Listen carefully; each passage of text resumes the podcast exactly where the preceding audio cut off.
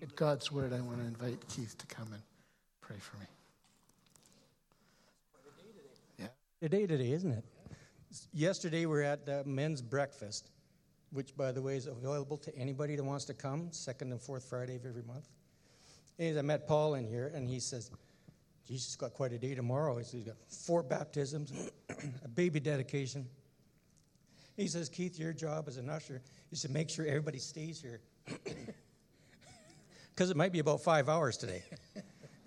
So just rest assured, if you got a turkey in the oven, because there's lots of people here with family and stuff, if there's a turkey in the oven, it'll be well done, so you're all right, right? Please bow with me, and we'll pray for Paul today.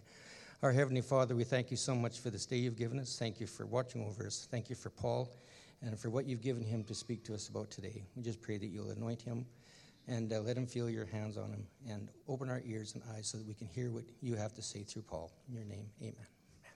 Thank you, Keith. We're not going to keep you that long.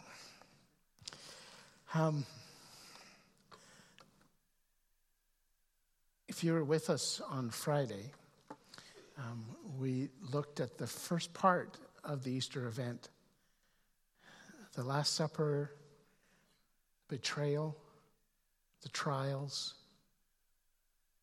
the crucifixion, and Christ ending up in the tomb. That's where Friday ends. There's an in-between Saturday, which we'll talk about in a second, but today is Sunday. And I want to finish that other part of that this morning for you. I want to start with a story, though, of a missionary who his name was Sam Boyle. Sam Boyle went to Japan to be a missionary. He had a passion for the gospel. In fact, he wanted to preach the moment he got there. What you may or may not know is Japanese is considered one of the hardest languages in the world to learn. It's not easy. There's so many variations. There's so many levels of it that you just don't pick it up really quickly or fast. And so he was struggling, wanting to get this message of the gospel of Jesus Christ out, but unable to do it with his own words. And so he decided he was going to find someone who could translate for him. And I don't know if you've ever been in a setting where there's a translator, but you speak a sentence or two, and that person translated, then you do another sentence or two and translate that. And he looked around, and he found a man who was teaching in one of the schools, and he was teaching English. Now, this man had no idea about Christianity. He had no background. He didn't know a thing about it. But it was an extra job. And he could make a little bit of money on the side. And so, well, why wouldn't you? And so they started holding services, and Sam would gather people together, and then they would have a bit of music like we sometimes do, and then Sam would start to preach, and he would do a phrase, and then this man would translate it, phrase, and for the first 2 services, it was going pretty good. But something happened in the 3rd service. Sam had come to the place of talking about Christ's death and resurrection. And his translator was translating him through the service, and then Sam came to the place where he turned to the people and said, "And Jesus rose from the dead." At that moment, the translator's face just went blank.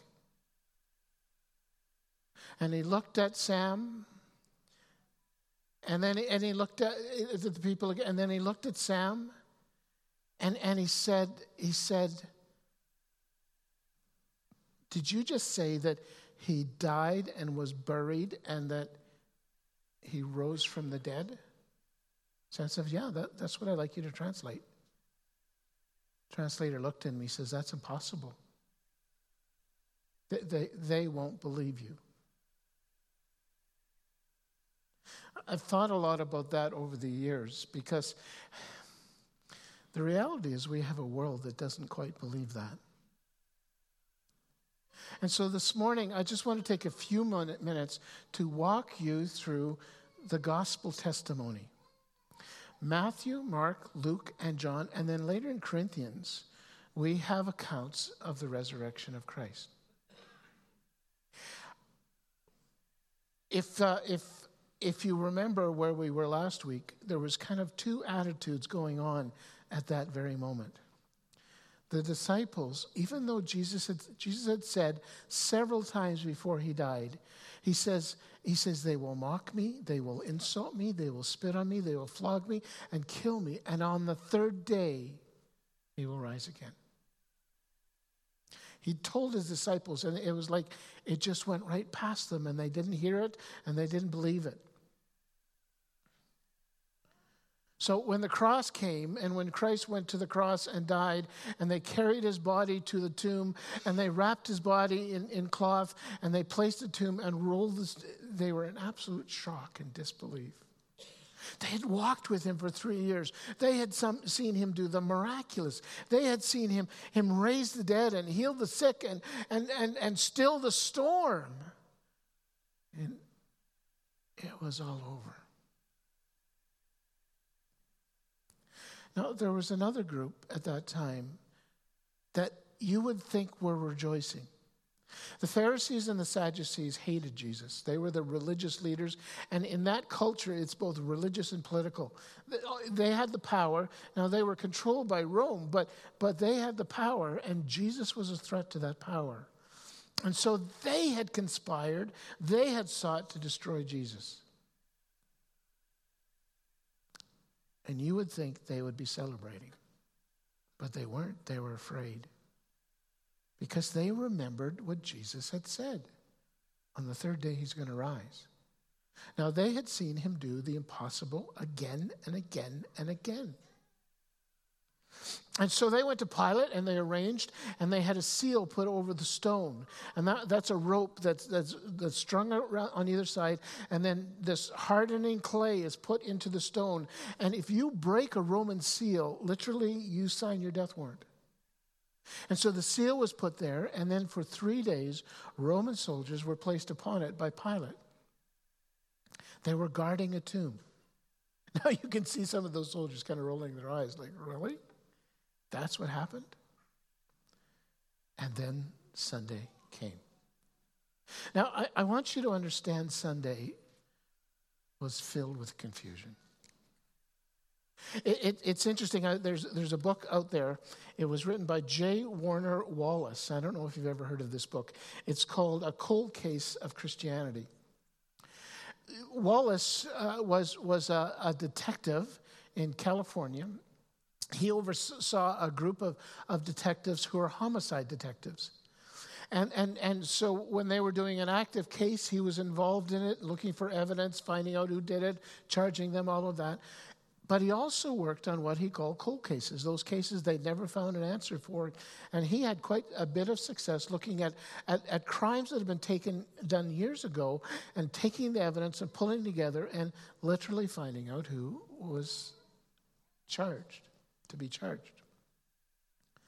Wallace was also a Christian, and he decided to take the evidence of Christ and look at the death and the resurrection. And he came out with a conclusion that these witnesses were true and Jesus had risen from the dead with all the evidence there was. But he also said something very interesting. He says, if you get 6 or 7 witnesses coming in about a case and they tell you the exact same story with the exact same words and the exact same phrases and the exact same timeline and from their different perspectives, the exact same, he says, you know they're lying. He says, but if you get 6 others come and one was over here and one was over here and one was over here and one saw it from this angle, he said, you will hear 6 different stories, different versions. They'll all be consistent in the middle, but there will be various aspects because of the angles they're looking at or the perceptions they're looking at. And he said, if you see some inconsistencies, you will see that they're true witnesses. They're telling the truth. When you get to this story of Jesus, you will find little issues that are different in all 4 accounts. from just different perspectives, from different angles. And so as we listened to it, Wallace's conclusion was, this is evidence that it's true. Now, let me just walk you through the story today. The disciples are discouraged, defeated. They have no clue that Jesus is going to come back, even though he's told them that. The Pharisees are terrified of him coming back, and they've taken steps to make sure this doesn't happen. It's Sunday morning, really, really early. So if you know the Jewish culture, they had Passover on Thursday, and then on the Sabbath starts Friday evening at 6 o'clock and goes all the way to Saturday evening at 6 o'clock. And during that time, no stores are open, nothing can be sold, nobody can work, no one can do anything.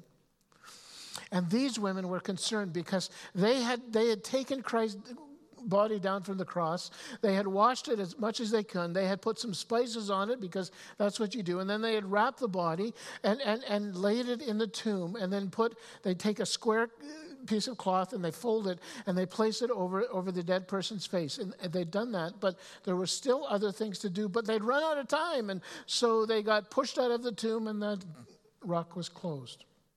Now this rock is huge, tons. These women were committed to finally finishing Jesus' preparation for death. They loved him.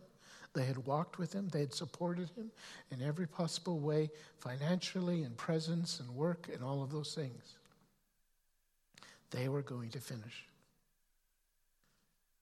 And so they got up really early. They got the things that they needed to do, and they went toward the tomb. Now, please don't miss this. They had no expectation of a resurrection. As far as they were concerned, Jesus was dead. When they were going to that tomb, the question they were talking about to each other is, well, how do we get into the tomb? This massive rock that takes numerous men to roll it back up. How do we get that rolled back up and then get into the tomb and finish and then get it rolled back down? We'll be allowed to break the seal? And all of this discussion was going on. Is how do we do this? We need to do this. We want to do this, but how do we do this? Now, what's happening at the same time is surprising to them. As they're walking, an event starts to take place. If you follow the various Gospels, you'll see in Matthew's Gospel, Matthew talk about the fact that suddenly there was a massive earthquake and an angel came down and took this massive rock and threw it aside, breaking the seal. Now, if you put some of the other Gospels together, the Roman soldiers are there sitting watching. They are terrified and they faint in fright. Now, please don't miss that. These are Roman soldiers. These are the most brave, courageous, fearless soldiers around. They would just go into battle whether they died or not. It was their and they were terrified because God's presence was there, and they fainted. They get up, and now this isn't recorded, but they get up and they look into the tomb, and the body is gone. And they're terrified. They have failed at their duties. Literally, if the Romans were to do what they're supposed to do, these men would all be put to death. And they try to figure out, what are we going to do? What are we going to do? If we go back and tell Pilate, if we tell our commander, what are we going to do? Let's go to the religious leaders and see if they can help us. Those Jews, those guys that wanted Jesus dead, sent us here. Let's go. And so they run off to that. Now, eventually they're bribed and they tell lies. But as the women are coming, the soldiers are leaving. And when the women walk into this area where this tomb is, it's empty. There's no soldiers. The seal, this cord, is laying on the ground. This rock is thrown off to the side. And the tomb is open. Now they're confused. Did we get the right place? Yes, this is the right place. I remember this place. This is the right place. And although we're not told this, they look into the tomb and see that Jesus' body is gone. As they're in the tomb, depending on the gospel account, one angel or two angels start speaking to them. Now, this is fascinating because the first words of Jesus rising from the dead didn't come from the disciples, didn't come from other believers, came from an angel. What are you looking for? Jesus has risen from the dead. You need to go and tell the disciples this. I don't know how you would feel about it, but these women are absolutely transformed.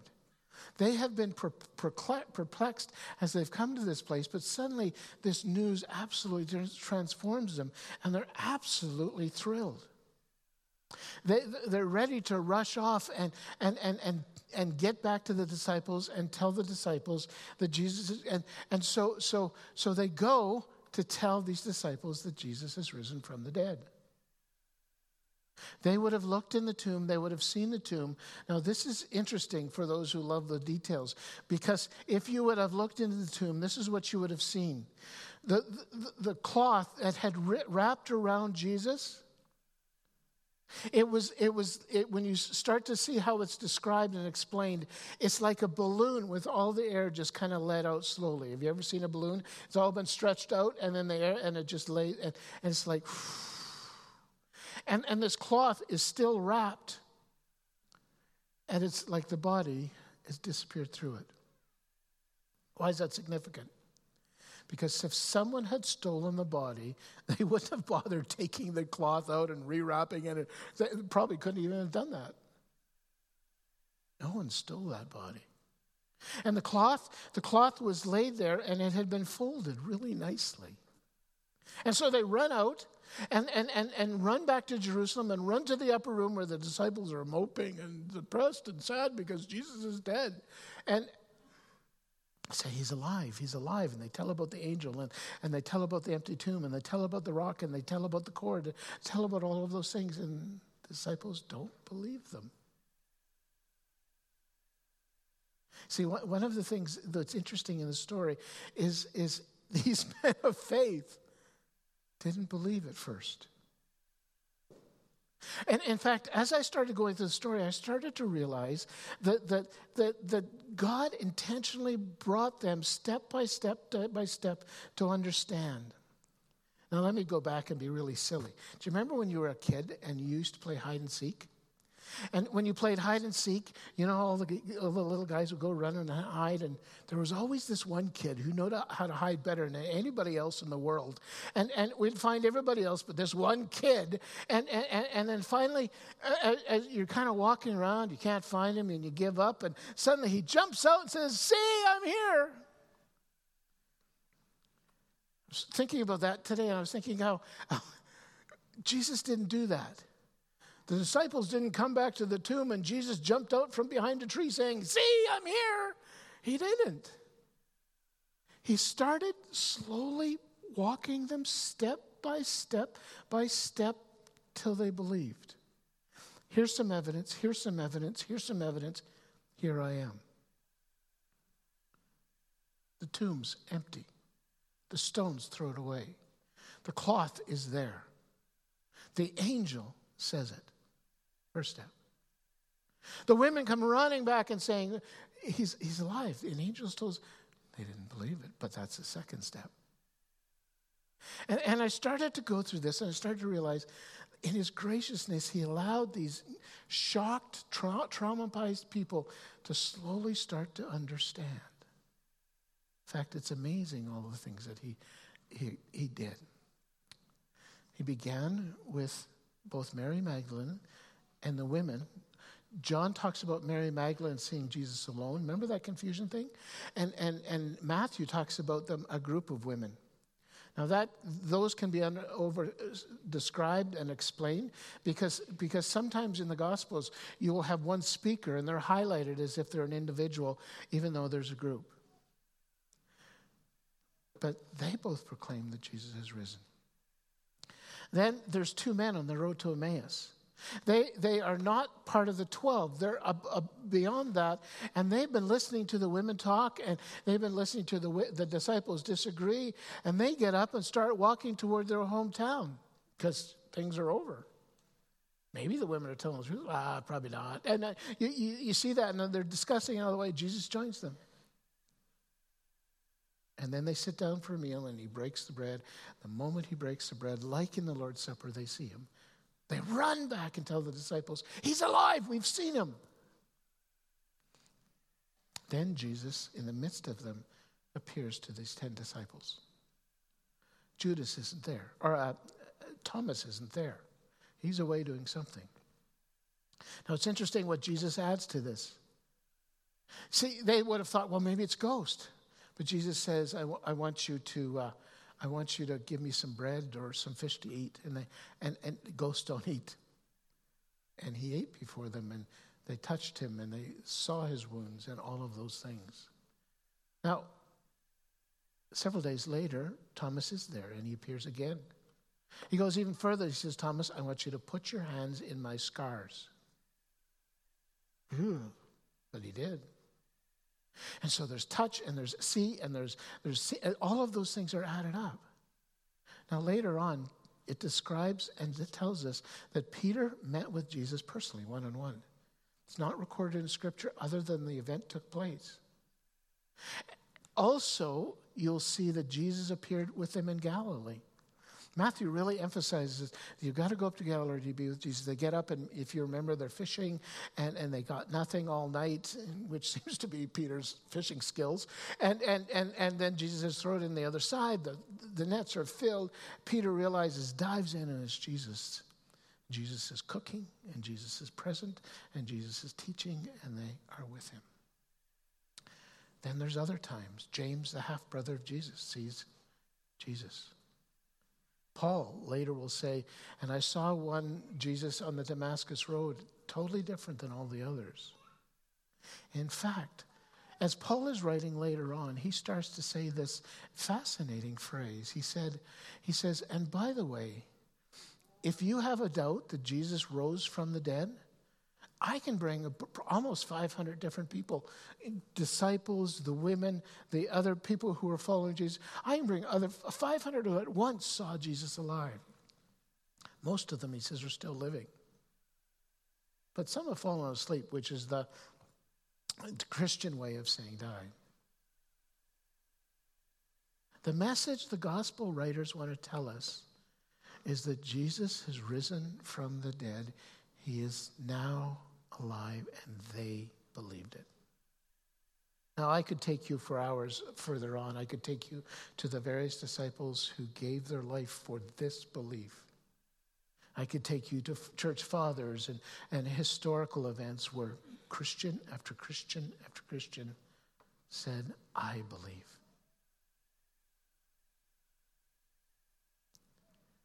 Chuck Swindoll tells us an interesting little story when he was a kid. He grew up in Texas, and he said they lived near an old church, and that old church had a kind of a rocky driveway, and when it would rain, it would fill, the water would fill in these little pools all over. And he said the locusts would come, and he says that he didn't understand it all, but the locusts once a year will shed or molt their outer shell, and so this, if you go there the day after, you'll see all of these husks of locusts all over the place. But when you look at them, it looks like a real locust until you pick it up and see it's so light and it's absolutely empty, as this locust has crawled out of its shell and left that behind and is now alive somewhere else. Jesus is alive. That's the Christian story. This I believe. Jesus would say this while he was teaching. He looked at them and he said, what man sees as impossible. Remember what that Japanese man said? What man sees as possible, with God, all things are possible. We do not serve a dead Savior. We serve a risen Lord. And I want to just leave you with that thought today. Would you bow with me? Heavenly Father, this is so simple, and yet we need to be reminded that we are not following one who's in a grave. There's other religions that have people in graves. followers or starters of their religion, but Jesus is not in his grave. It is empty, for he has been risen unquestionably, without doubt. I would ask that you would allow this step of faith in each of our lives to drive us deeper into following him day by day, for we serve a risen Lord. And I ask this in Jesus' name. Amen.